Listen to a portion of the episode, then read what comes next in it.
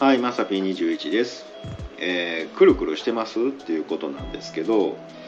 えー今ですね、まあ、ちょっとうち掃除機を変えてあのコードがねあのシュルってこう中に入るやつじゃないんですよ。でまあいいかって思って変えたんですけど、まあ、自分でねこう丸めてコードをね巻きつける形なんですけどなんかこういうのってなんかすごいこうちゃんと丸くなってくれないですよね。あのー一昔前の方やったら分かると思うんですけどあの固定電話の電話の線がこうなんかくるくるってなるような感じですかね。えなんでっていうねこうえ戻しても戻してもねなんか知らんけどこうくるくるってこう変な形になるじゃないですか。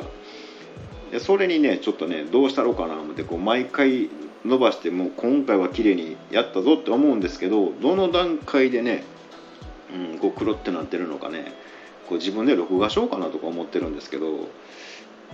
ね、あの電話の線も不思議じゃないですか、まあ、今時の人知らんかもしれへんけどね。電話の線もいつの間にかこうくるくるくるってこうね。えなんで？みたいなね。どのタイミングでこうくるっとひねったんみたいなね、うんもう今そこですってこうね突っ込んでほしいなと思うんですけど。もうねなかなかこうまっすぐになってくれなくて困ってます。はいえー皆さんの周りでね今なんかね皆さんの周りはそのくるくるってなるものはありますでしょうか？なんかねうんあのコンセント系ねなんかこう多いと思うんですけどまっすぐ伸ばしたつもりやのにみたいなねうん、まあ、うちはねちょっと今掃除機変えて掃除機の延長コードでねもう毎回ねもうって思ってるんですけどえー皆さんの周りにはね、まあ、今コードレスの時代やからねなかなかないかもしれないですけど